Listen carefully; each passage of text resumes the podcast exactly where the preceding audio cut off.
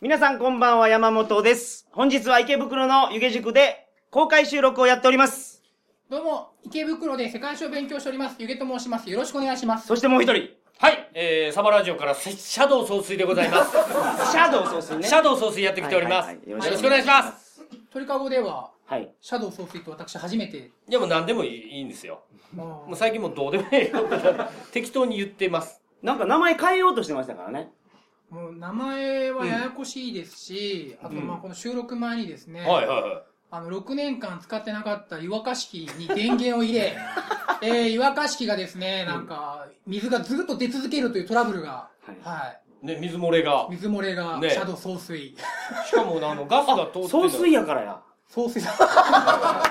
ほんで、水が止まんなくなって。水が止まらなくなったんですよ、ほんまに。でああのの、開始5分ぐらい前 ?10 分前そう、は給湯器みたいなんで、お電源、なんていうんですか、つけようと思ったら、チッチッチッチッチッチッチッチッチッチッって言うじゃないですか。あれがずっとチッチッチッチッチッチッチッチッチッチッって言ってもう止まらない10。分間ずーっとね、水がバーってずっと出るという。なんや止まらんなと思って、ちょっと開けようかなと思って開けたら、後ろから、あのー、ゆげ先生が、待ってーって言って、やめてやめてやめてみたいな感じで来たから、お爆発するかなと思っはい。たら、うん何のことはね、ガスのそれですから、契約してません皆さん触らないように。あと違う2回契約してませんから。ボタン押してあげてください、あそこ。さあなチッチッチッ結チッチッチ局ッなんかいろいろ部品外してなんか戻れな戻さなもうなんか分かんなくなったじゃないですそうですよ、ネジも使うようになって、 か。部品外れっぱなしで。ほったらかしっていう。よかったですよ。大変素は敵な出なん会いと。かなそんな湯気塾今いや日はたくさんのお客そさんなに来ていただいております。いただいてましたね。いいはでいすありがねとうご。ざいます。今日はありがとうございかいぜんま盛り上がってまいりました。うわいっぱい行く感じですね。総帥ラジオの収録を2本終ねえまはして、、い今のところ。はい。はい。ついに鳥かご枠が来ましたか。始まるわけですけやっどとも自、分の陣地へ持ってきた感じですね。ゆげさんはは、一応、あの本の話は知った方がいいんじゃないあですそうかですね。えー、失礼しました。はいえちょっと先なんですけど、ー、皆さん。はい。うんえー、今えーこの放送はえー、2014年ですね。来年。はい来年。この放送はある来年なのか今年なのか今ってこと年ですね今年、次の今年回でですすかかこれ。もおーおーおーおーうとりあえず、えっとはいこの本は来年つまり2014年に、ん。はい。えー私湯気がですね、おえー本を出させていたうだわいておりーまして、はい買う買っちゃうのこすげえよ。れ。うん。あのちょっと下のねあのガレージにありましたけどもまだ下書きの段階なんですけども、一応名前がですね、はい。えー漫画で一気読み構造がわかる世界史湯気塾のということで、はいうん本と言ってもあの漫画でございます。漫画ではいす。ええーで湯気塾って一応ついてるのは、うんあの絵を描いてるのがうちの塾生でございます、元塾生です、うんはいえ。うんうんうん。だからまあ、卒塾生と、はい。はい、指定関係で本を、漫画を書いております。全部、だから自分の手の内の中で、そうです。やら、終わってしま塾でやっており終ます。わってしまったってことですね。まあまあ、あの、でも出出版社、出版社 先生もなかなかやりますね。えー朝日社さんから、はい え、はい。出させていただいております。はいはいはいえー2月上旬に、来年の2月上旬に発売に。はい、なると。えー価格が、えーはい税別1000円と。はい。安い。でこの漫画、あの、美少女キャラクター、ドイツちゃんとか、フランスちゃんとか、イギリスちゃんでそう、な美んですよね少女キャラクターで国際関係を展開しております。ドイツちゃんがもうたまらんっすよたねまらないですね。はい。パイオツ海底でございます。いろんなとこで言って るけど、あなこれ痛いんですたよ。ドイツちゃんのね。ドイツちゃんのあーはいはいはぜひご購入をよろしくお願い申し上げます。はい。あのー、本当歴史詳しくない方でも、多分中学生とかでも分かりやすい。そうですね。中学漫画にな生っでてもますね読めるようなっていうのが、一応編集者さんの方針だったので。ははいい。あの僕一応全部いただいて読ませていただいい。て。マジですかあの、昔のほら、織田信長の漫画とかあるじゃないですか。あーこういう世界の偉人みたいな一冊になってはていはね、いはい日本の歴史。うん。ああいうのってもうほら子供の時バカやから何回でも読むじゃないですか。いや、あれね、うんあの、原始時代のところって、うんうん。面白かったんですけど、はい。もうな、平安時代あたりになったら、もう全然面白くないから。原始時代ってもう絶対嘘や んね、それ。見たんかって話。絶対嘘じゃないと思いますよ。なんとなくなんとなく。文献とかそういうのかあらの、。そう米作りとかですよね。そうそうそうそう。ああ、で卑弥呼が出てきたりする話ね。やっぱ、マンモスとか借りに行ってるところが一番面白かったですね。そんなんお 前、え、日本にマンモスお ったの言いました、言いましたあ、もう日本マンモスおったんですかはいはいはいえ野尻湖の周りにいたんですよ。あ、そうなん野尻湖からザクザクマンモスの。野尻湖人っていうのがいたんですよ。え日本人じゃなくて。野尻湖の周りにいたんですよ。日本人それがマンモスを買ってたらしいですよ。あ狩猟民族これだけ覚えてるから、小学校の時に読んだ。あだから俺もそうやねそういうので、あのなんていうんですか織田信長がうんお父さん亡くなった時に「うんうん。なんで死んだんだ親父!」って言って肺をガサって掴んでブワーって投げるすごい無礼なはいはいはい。場面有名な場面あるじゃないですかあれいまだに僕覚えてますからそういう無礼なことをしたぐらいじゃないと天下取れないてか、取れなかったです。結果ね結果、うんしゃあないね、はい。本日はゆげさんに、はいえー鳥かご放送で歴史のお話をしていただきますが、はい。今日のテーマは何でしょうかえーっとですね、まあ、軍縮の話をしようかなと思って。軍縮っていうのは、軍事縮小そうですね。まあ、武器減らしていこうや。うもんっ仕と武器仕事の人が履く靴下の話じゃないってこえ、な、なんす かといやなんもないですいやもう一回もう一回そっとしといてくださ いそっとしといてください大丈夫ですはい。軍縮っていうだからほら軍縮ってあるんですか軍。足っていうのが あのし仕事しいのおっさんはがい、わかり履まくした。靴下 OK です。はい。ボケにも乗ってないねはい、それでは、本日もよろしくお願いしよろしくおま願いすし。ます。鳥かご放送始まります。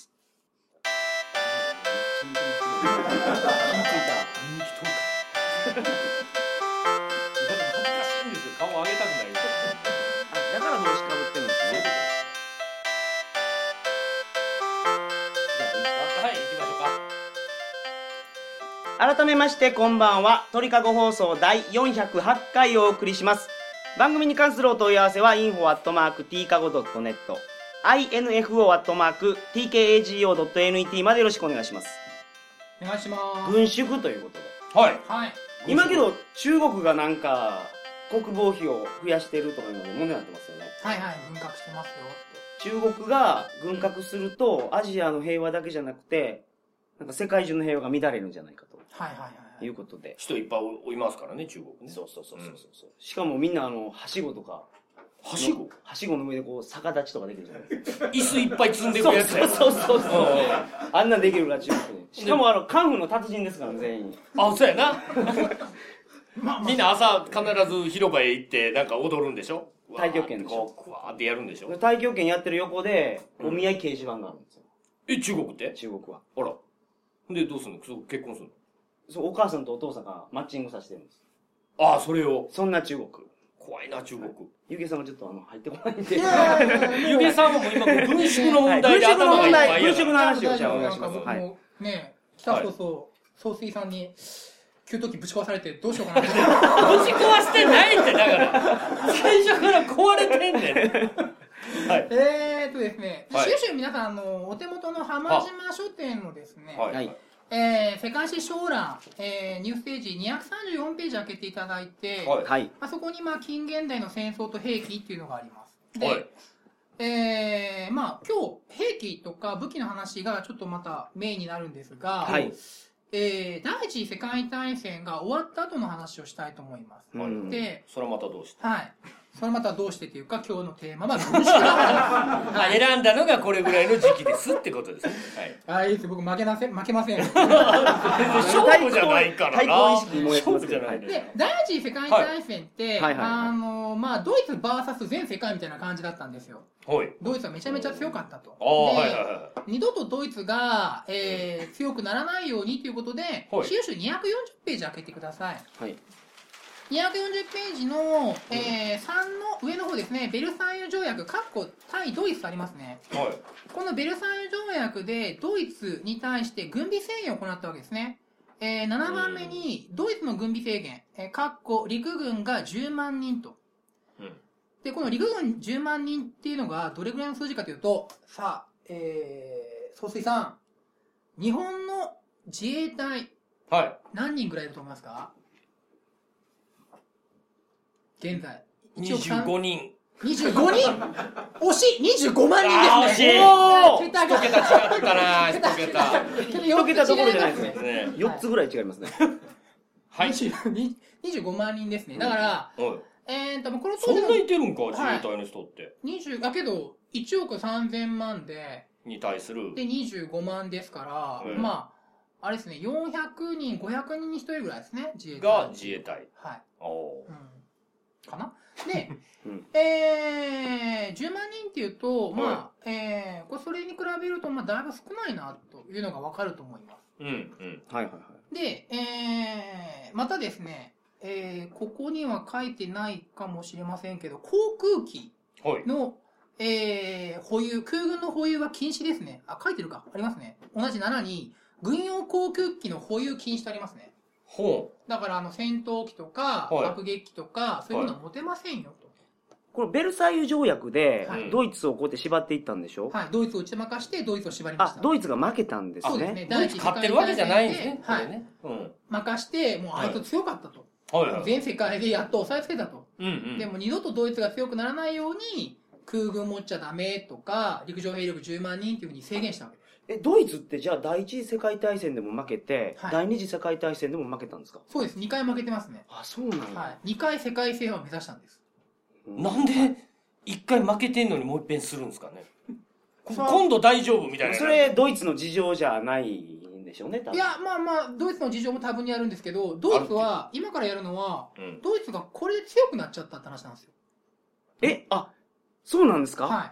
絞ったら強くな絞っったたら例えば、具体的に、うん。じゃあ陸上兵力10万人しかいませんと。はいははいいはい。すごい少ないですと。うんうん。で、241ページ見てもらったら分かる通り、はいドイツっていうのは西の方に、まあ、長年の敵フランスがいて、うはい。うんんで東の方には、えーソビエトがいてと。うんうん。で、まあ、えーそのソビエトとドイツの間に、チェコスロバキアとかポーランドあるんですが、はい。これってあの、基本的にフランスの言うことを聞くんですね、この時期の。ここれの下の人たちそうなはん。ですかだからドイツは包囲されてるわけですね。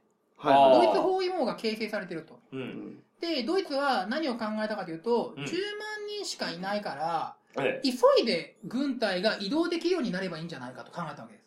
え。おー、頭いいね。はい。で、具体的には、戦車とか、はい装甲車とか、トラックというのに力を入れて、すごく早く動けるようになったんですねあ。移動手段を強化したってことそうです。うんで、それが第二次世界大戦初戦で非常にまあ功を奏した、うんあの電撃戦って言われてるんですが、うん。もうすごくスピーディーな戦争をするんですよ。はいはいはい。あのー戦車や装甲車ではい編成して、で、兵隊、歩兵もですね、うん歩きません。歩兵もトラック乗せます。ああ、はいはい。現地まで来させる。もう。来させるというか、まあ、現地まで運ぶんですトよラね。ックでは、トラックで運んでまうい。と。業者じゃないですからね。はいは ということで、まあ、その逆にこの陸上兵力の制限っていうのは、ドイツ陸軍の強化につながったわけですね。トータル的に見れば。うんう長い目でー見れば。い。うんん。で、でそれとドイツが頑張ったからですよね制限されたからは改善して、い。はい。結果強くなったとそうですねう。んで、この時期、これ240ページっていうのが、はいタイトルが左上にベルサイユ体制とワシントン体制っていうのがあって、うんうん。ベルサイユ体制っていうのはベルサイユ条約でドイツを封じ込めるんです。今みたいな感じで。うんおうじゃあ、ワシントン体制って、まあ、何を封じ込めるかというと、日本を封じ込めるんですね。第一次世界大戦で日本があまりにも強くなりすぎたんです。うんうん。ははい240急に強くなったそんうでですす。よね241ページマップ8で、い。ドイツの失った海外領土を見てもらうと、はい。日本はですね、はいマリアナ・マーシャル、カロリン諸島、赤道まで領土を拡大します。うん。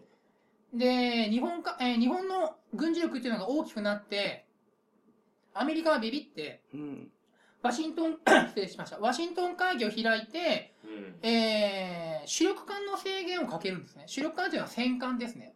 うんうんうんえでもその日本はその時負けてないじゃないですか負けてないですね。負けてないのに、はなんでその制限かけられる負けてないであれすがあがっ、たえー負けたらはうん。そのなんか変な条約結ばされい、て、はいはいはい。その自分が不利になるの分かるんですけど、はい負けてないのにやら負れけるてってないのに、うんえーこういった会、えー制限かけさせられた理由は、はいまだこの段階ではアメリカと日本の軍事力に大きな差があった。あーでアメリカが第一次世界大戦の中で忙しい間に、日本が伸長したから封じ込めようということで、えー今のうちにということで、第一次世界大戦終わった直後にワシントン会議を開くと。なるほどえー日本ってなんでそんな強かったんですかこんなただの島国じゃないですか僕ら。あー日本なは、んでそんなにすごいって言われるのまあこれいろんな理由がありますけど、はい一つはその、枝島平八がいたからまあそれ、 江島平八だーって言って、ガガーンってなそうったそうあれがなんか5人いたらアメリカに勝ってたっていう残念ながら江田島さん一人しかいてなかったからそう無理そやうったんそうや。そうなんですよはあ、どういうことそれちな誰ちなみに枝島平八の枝島ってわかりますかん枝島平八の枝島ってわかりますどっかに島があるんですか江田島っていうのは、うんえー日本海軍のはい士官学校があったところなんですよ。ほうだから、日本の海軍の軍人さんを育てるところなんですよ。で、日本が強いっていうの江は田島は海軍力が強かったんですね。はいはうんだいから別にあの男塾の江田島平八は、はいえー伊達じゃないわけです。強いまあまあ日本海軍伊達じゃん。ないっていうと男塾また伊達っていうのがちょっとややこしいですねいろいろ繋がって伊いくから達じゃないっていうのを分かってるからうんはい槍は持ってません。はい。はいはいはあ結構男塾お好きなんですねああ、まあ一応、はい、最低限は同じ世代なので押さえていただきましたい。さすが漫画の本を出されるだけあそうそうそうそう漫画好きですねこの人え漫画の本のタイトル何でしたあ漫っけ画のタイトルは、はいはい、えー、湯気塾の、えー、漫画で一気読み、構造がわかる世界史でございます。はいよろしくお願いしわまあすはい、懐構造がわかるかしい社2月上旬でございます。はい、えはい注文しましょうぜひですねはい。はいそれじゃないです理由ははい何ですか日本が強かったのは あでまあ日本が強かった理由はいろいろあるんですけど、はいまああのー一つは、えーまあ貯金あの一生懸命働いておはい金貯め込んで機械を買ったり、うん技術を買ったり、教育したりして、うんまあ、えー、列強に仲間入りをしました。まあ勤勉だったからあおー金を貯め込んだからと考えてください。真面目だったとはい、それはまた別セクションで、はい、詳しくやりましょう。また今度のはい、また今度ということで。了解ですはい。で、まあ、日本を封じ込めたんですよ。その、うんかあの主力艦持っちゃいけないよ、と。はい画はいはいはいで、まあ、ワシントン海軍軍縮条約で戦艦持っちゃダメってなって、うんはい日本なんてあれなんですよ。できたばっかりの戦艦、土佐を、土佐はい、戦艦土佐できて、すぐ沈めます。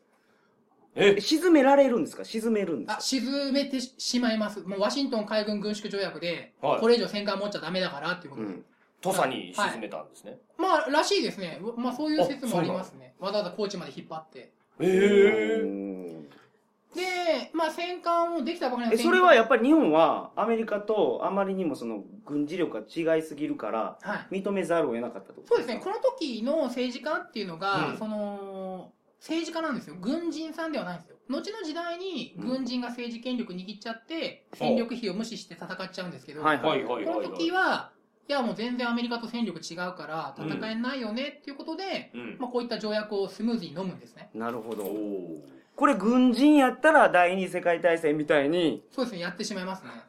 はい。はい、もう玉砕覚悟で行ってまいもう、ともうアホですからね。土佐をアメリカにもうぶつけてまえいうぐらいの勢いはあるとまあまあまあ当時の軍人さんであれば、はいで、これ主力艦制限かけた、かけられてしまって、はいじゃあ主力艦じゃないものを作ろうということで、はい、あの、補助艦というのを作るんですね。まあ戦艦じゃないものを作るわけですよ。小ぶりなやつで、まあそんな感じですね。はいはいはいで、最終的にはこの補助艦も制限かけられてしまいます。おおで、主力艦制限された時に、うんえー、じゃあ補助艦何作ろうかということで、はい実はあの空母を作ったんですよね。空母わかりますかね空母わかりますよあの、総帥さん、多分女の、あ、空母わかんない女の子いますかあ、ほら、女の子は空母わかんないので、空母ってあの空の母って書くんですよ空母そうはい、ご説明お願いしますあ。そう なんやあそうやね空の母やねは空母ってねあの船の上に飛行機乗せれるんですよそでそこからひ船から飛行機発進するんい、ですよそねうです。そ多う分です、英語の方がわかりやすいですよね。エアークラフトキャリアって言った方が多分わかりやすいので。分かってない分かってらっしゃらうない多分分かりにくいと思いまあすねエアークラフトキャリアやからエアークラフトを運ぶものっていう名前なんですね空ー母そうです、そうです。うん超時空要塞マクロスで腕についてるやつが空母です よえマジですか超時空要塞マクロスは空母艇についてますからねエヴァンゲリオンの女性全部赤城とかあ全そ部うやねそうですよね。あの空母から名前を取ってるんですよえマクロスの腕から飛行機飛ぶんですかそうやでえマクロスってそんなにでかいんですか、マクロス1キロあるからね そんなにでかいんですさか端っこから端っこまで1キロあるからマクロスは あそうなんやで地球に浮かんでた戦艦を手につけて はい、バビロンで飛んでってだかバビュンってら艇はダイダロスっていう戦艦がついてるんですよ空母がついてるんですよ ああなるほど はいで、はいっていうことで。 で、だからまあ主力戦艦作っちゃダメよって言われてうん空母作ったんですね。で、うん空母、で次補助艦もダメってなったわけですね。ロンドン軍縮条約で。いはいはで、じゃあもう空母も作れないやって話になったと。ううんんただ空母を結構一生懸命作りましたと。はい主力艦制限食らった時に。はいうはんうい、んで、じゃあもう補助艦も持てないんだと。うんおで、どうしようかって言ったら、うんえー、航空機うんを頑張るんですね。うんうんあーで、そして、そして航空機の訓練もやるんですよ。で、海軍っていうのは軍縮制限食らったから、月、月、火、水、木、金、金。はい、総帥さあ、なんかそんな歌聞いたことあカるラオケにある。ん。はい。どういう意味でしょうか月、月、火、水、木、金、金。違う。 同期の桜。何がないですか月、月、火、水、木、金、金。はい、どなたか。どう、全部ウィークで。はい、全部ウィークでお休みがないんですよ。あ、さすがああ、そういうこと。に日本人らしい。土日がはいないんですよ。もうは毎日訓練しようと。はい物量はい。の差を訓練でカバーしようと。おーおーおーおーおーでで、これがどういうことになるかというと、その、第二次世界大戦始まった時に、はい。日本はアメリカに大ダメージを所詮与えるんですよ。はいはいはい。せ戦いの名前わかりますかねパールハーあ、素バー晴でらすしい。パールハワーでございます。リメンバーパールハーバそうです。ー。トラ トラトラ。はい、そうでトす。そうラですトラトラ。真珠湾攻撃ってどういう風にアメリカを攻撃しました真珠湾で攻撃したんでしょあ、真珠湾ってどのようなか、どのようなやり方で闇討ち。いや、まあまあ、まあ、そういうことですよ。まあまあ奇襲攻撃っていうんですまあけど、まあ、日曜の朝ですから、まあ、闇討ちじゃないですけど、一番人間が、あの、なんすかね、きあの、ぼーっとしてる時ですよね、日曜の朝、はい確かに。日曜日やなー言うて。そうですね。仮面ライダーやってるからね。そうやね外務見なあかんからね。その時間はちょうど。で、あれどうやって攻撃したかというと、はい。その、空母で攻撃したんですよ。あ、突然ハワイに乗りつけてそう、です6か隻の空母が、うん。ハワイの近くまで行って、はいそこから、まあ、ゼロ戦とか、はい爆弾を積んだ航空機を発進させて、うん。はいいはい。空襲をしたんですよ。はいはい。で、それでもう戦艦の時代は終わりだと。で、いもうこれからは航空魚雷、航空機から魚雷を落として、チャポーンと落として船を沈める時代になったんだうんと。あ、っていうのは、その頃はその作戦ってなかったってこそとうなんそでれすかまで常識的には、そうんの対艦巨砲主義って言って、はいでかい、うん。なんで何がおかしいんですか絶対下ネタですよね。俺は対艦巨砲主義だみたいな。体感巨砲主義ですからね。でしょでしょでしょはい、もう行でしょきましょう。でしょ行きましょう。はい行きましょう。大丈夫わかりやすいなそうでかい船にでかい大砲を積んで、はいえー敵が撃ってくる前うにん撃ちましょうっていうあそういう戦い方をしてたんですか常識だったんですけど、うんその主力化の制限を食らってるから、いでかい大砲でかい船作れないということで、うん空母作ってはい。で、えー、かつまたそれに制限がかかったから、うん。航空機ゼロ戦とか頑張って作ってでかつ、その航空魚雷っていうのがすごく技量がいるんですよ練習がいるんですよおーえーまあ当てる難しそうですよ当ね。てるためには。そうですねうなん、か、上から弾当てるのって、はいまだ直線的で分かりやすいじゃないですか。ヒューンって落とすのね。魚雷って、ミサイルで撃って、しかもそこから水の中をそう進でんすでいって水の当てる中。進んで、はい敵の船も避けますから、その、敵の船のけ動くかスピードとかも計算しなきゃいけないんですよ。はいはいはだい。からすごく技量がいるんですね。うん。で、それも訓練でカバーできたと。あ、そっかそっか。パソコンとかコンピュ月ーターがまだ月火水木金金やからね。キンキンのところで当てる訓練した。もうもう無視しますよ、はい。っていうか、 てっていうかですよ、なんで月月、黙々。いや、そうじゃなくて、月火水木金金金でいいと思うん ですよ。金はやっぱ、ほら飲み会とかそういうのが終わった後はやっぱ出てくるから、毎当時日。は半ドンです。土曜日半ドンででしたから。あ、そうなんですかその当時から。金曜日は週末ではないですね。おあのほんでままた行かなあかん。じゃあやっぱり、月火水木金金金でいいじゃないですか。じゃあそういうことにしましょ う。はい、 で、ここ考えた人って いう。ここで大事なのは、結局、ワシントン海軍軍縮条約とか、ロンドン軍縮条約っていうのは、うん日本の軍事力を上げてしまったわけですよ。縛ったことに。だあからドイツも、先ほど言ったように、陸上兵力10万人っていう制限をかけたことによって、うんこんだけ機動兵器っていうものに開発したわけですよ。だから、軍事制限を行えば、その国の軍事力が低下するかというと、そうじゃないよっていうケースが結構多々あるんですよ。うーんあ。だからその、創意工夫してそうそうやってきた新しい民族って、新しい軍事技術が出てくるよっていう。こう、あの、隙間を、レギュレーションの隙間を塗った、こういうふうな方法で行きましょうやっていうことを思いついたってことでしょ、みんな。そうですね。うんはいで、えーで、ちょっとまあ、これ、人類にとって結構大、大事な話かなっていうのが、はい人類にとって、大事な話になったのが、はい。ドイツって、はいその、空軍保有禁止になったんですよ、さっきやったように。うんベルサイユ条ベル約で。サイユ条約で。うんで、じゃあ、空軍持てないならっていうことで、はい。さあ、総帥さん、航空機持てない、その代わりに何を開発したでしょうか宇宙や。お、そうです。ピンポーン。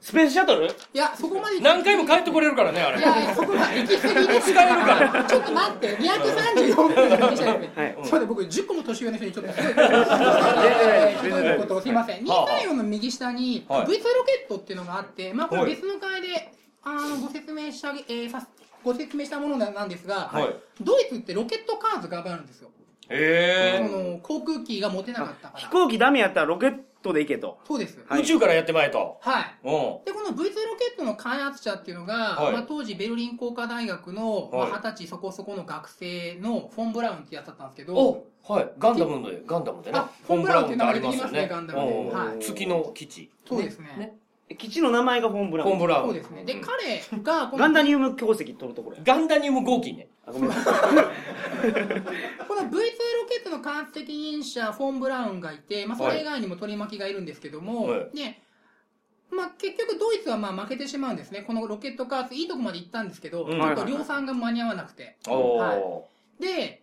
ドイツ負けた時に、うん半分、西半分は基本的にアメリカ、はい。東半分は基本的にソ連が占領したんですよ。で、その時にあ、はい。科学者もアメリカとソ連が連れてってんですよ。おで、フォン・ブラウンっていうのは、えーアメリカの方に連れて行かされて、はい。残りの科学者は、まあ、フォンフォン・ブラウン、まあ一部の科学者はソ連の方に連れて行かされて、はいはで、いこのはい。後、米ソが宇宙開発競争しますけど、あれ、両方ともドイツ人がやってるんですよ。あ、そうなんや。へー考え作ったんは。で、うフんォン・ブラウンっていうのは何者かというと、その後、NASA の初代所長ですね。おおだから NASA の初代所長はドイツ人なんですよ。へえ、すげえ。だからその結局今我々はその核ミサイル ICBM にうん。はいちょっとビビってますけども、これははい。もともとドイツに対して軍事制限をかけたことによって出てきた技術なんですよ。そうですね。だから軍縮というものがうん果たして本当に平和になるかというと、うんそうじゃないよと。人類に対してうんより驚異的な、まあ、兵器なんかが出てしまうよっていう例ですね。え、でも軍事拡大するよりはそっちの方がいいような気がするんですけどね。うーうんんでロケットを作っといた方がいいってことですかいや、そういう話じゃなくて。いや、おお金をかけて軍事拡大ってはい単純に火力上がるでしょ、うんはいはでも縮小しても火力が上がるってことですよね。火力っていうか、まあまあそうですね。まあけど、軍、今までの軍事技術の向上っていうのは、すべて軍縮、まあすべてじゃないですけど、うん。うん。画期的な軍事技術っていうのはやっぱり軍縮の中から生まれてますね。核ミサイルとか、ああ。その航空機。魚雷とか、その戦車、装甲車、トラックで編成した機動、えー機甲師団とか、はいはいはい。え、ちょっと待ってください。原子爆弾は軍縮から生まれたんですかえー爆、原子爆弾の方はですね、はい。えー軍縮からではないですね。それは。あはまあ原子爆弾を乗せるミサイルに関しては、今言ったように軍あ縮でーす。今言ってた、あの、大陸弾道ミサイルそ。う、ICBM ですね。うんうんうんうん。あ、なるほどね。はいうんだからあれなんですね。だからどうしたらいいんですか、じゃあ。そう。どうすれば地球は平和になるんですか縮小してもいかん。うんはいってことはどうしたらいいんですかもう、あれじゃないですか、もう、みんなが、僕たちが僕たちが。平和を愛する心が、勝った時にそうですね。そうです地ね。球から兵器はなくなるってことですかまあまあ、そうで兵すね器なくしていったらけどやばいらしいですからね。どうなんの今度。平和でになる。軍縮でしょ、それ。あ、そうまあか。けど、どうなんですかね、けど、軍、まあ、核ミサイル、監視されますよね。ではいこのミサイル、きれいに撃ち込むために、何ができたかというと、GPS ができたわけですよ。ああ、そうや。だから、皆さんが今日、湯気塾にたどり着けたのも、ね、GPS のおかそげうそうそうあ、そうですよ。インターネット。インターネットですよインターネットももちろんそうですよね。その核攻撃受けた際に、うん。核攻撃受けた際に、まあ、いろんな基地がやられても、それでもネットワーク維持しましょうということで、はもともとできてます。蜘蛛の巣みたいに網を張ってい。、うん。どっかが切れても通信できますよっていう技術そうですがねもともとですもんね。だからそういうので、エロい画像とか、そういうの一生懸命血まなこになって探してて、そんなこと考えて博士は作ってないってことですよ。えーまあ、そのように、まあ、民間転用されたってことですね。ああ、そういはうことでね。はいはい。はいい、なるほど。うん。はいはい。うん。まあでも、あれですね何ですかどうしたらいいか結論は出ないですけど、はうい。んあの、軍縮しても、あの、良くない方向に行ったケースが、多二つ々あるよ。多々ある。はいあ二つどころか。うんまあ、けど逆に、あうの、ん軍縮が成功した例もありますよ。例えば、その、は第二次世界大戦で、はいまあ、ドイツっていうのは、うんあの、大陸を制覇して、はいイギリスに侵攻したんですね。はいイギリスに攻め込もうとしたと。い。うんはいうんうんで、えー、イギリスの上空で航空戦をやるんですが、はいこれドイツが負けてしまってます。これなんでかというと、はいえードイツの航空機の航続距離が短いからです。航続距離ってどういう燃料はあんまり入らんと燃料があんまり入らないです。うだんから燃費が悪いんですよ。はいうんなんでかというと、そのやっぱり空軍の保有が長い間禁止されてたから、うん航空技術がやっぱり稚拙なんですよ。あー遅れてるんですよ。なるほであるから、イギリスはその守り切ったっていうのはありますね。あでーこれは軍縮を、軍縮のおかげ、軍ベルサイユ条約で空軍保有禁止をしてたから、うんイギリスは守りきれたんだっていう例ですうんなねるほど。だから、まあ、そういう効果的な例もありますね。ああそうそういう意味ではねうんどでもそれ逆にですよね、はいロケットバンバン作ってたわけですから、はいそれが成功してたらやばかったですよねそうですね。だからよく言われてるのが、うんもしかしてそのドイツの予算、うんその航空機をもう最初から捨てて、全部ミサイルの方に予算を入れてたら、違ってたんじゃねえかっていう説ありますね。うんなるほどだから、ミサイルは量産できたら、はいまあ、創生が好きなはいガンダムで言うと、はいジオン軍がビグザムの量産に成功してれば違ってたんだろう。そうです ねよくわからないそう結局ビッグザムは1個しかビッグザムってあののあのあれあれあれや足2本のやつやそうです。あのドズルザビが乗ってあ最のほ後んで手ないやつでしょそうです。鶏のお化けですね。うんそうあれあれが量産できてたらジオンの方が買ってたかもしれないですわかりました え本気で聞いてる真剣に聞いてるいやもう結構時ほんまや間で時間なんでほんまやで質これ問ないですからねだからせっかく公開収録なんで、どはいどなたか質問ある方いらっしゃいませんか、前ガのンダムの質問でもいいですよ何でも答えますよ、多分。はい。いらっしゃらないです。ああ、結構出てきすた。ごいすごい一番初めに手挙げた、はい、じゃあ、はい、どうぞ前の方に出てきてください。前の方ではい、はでい。あもうそこから大きい声で言ってくれ大きいたら声でも大丈夫ですよあ。あのさっきドイツのその移動の手段っていうのが、はいえー発展したっていう話あったじゃないですかはうい。んそれ、車とかにもそういうの車の開発とかにも影響してるんですかもちろん、えーっと、ああドイツといえばベンツフォルクスワーゲンはい。だすごいいい車を作るって言うてね工業製品、ドイツの工業製品いいって言うてよう言うじゃないですか第一えそのドイツは昔から鉄道も発達してますし、うん自動車も発達してますし、理由は基本的に西にも東にも敵がいるから、うんそのまあ、この時だけではなくて、うん基本的に軍隊を高速で移動しなきゃいけない。故に、あの、アウトバーンという高速道ああはいはいはいはい路。ねこう制限速速度度ながし無うん限うっんていう、うん立派な高規格の高速道路まで作るんですね。はい。シュトロハイムみたいなやつも作ってますからねジョジョおわ知ってたね知ってるよいろんなこと、あ、よ、よろしいですかねあありがとうございますあはいなるほうんはいどはいあとあとはこれ大丈夫ですか質問。いあはいけますはい、どうぞ。大きい声でいけますか宮先生の方ははい。あの普通の本屋さんに並んでるんであ、はい、あの、一般の。えなんていう本なんてなんていう本でしたっいけい質問なんていう本がでしたっけ、はい、えーと、本の名前は、はいえー漫画で一票見、湯気塾の構造がわかる世界史です。はいはい。それでよかったですかね、はいその本でよかったですかね、はいええこの本が本屋に並ぶのかという質問はいはいがはありましたけどはいえ一般に買えるのどうなんでしょう先生はい、えー、飛鳥新社さんは、えー立派な、大きな、はいえー出版社でございますのえで、えはい、えー主要書店には並ばさせて、並ぶと思います。よかったですね、はいはいはい。購入ぜしひま、すありがとうございます。 2冊3冊すごいいい終わり方ですねこれはうまく締めたなこれ一つ覚えて帰ってほしいんですけど何ですかベルサイユ条約が結ばれた年ははい1919年何でどう覚えたらいいんですかいくいくで覚えてくださいありがとうございますそれではい、ありがとうございました。バカですは皆さんおやすみなさいませさよならはい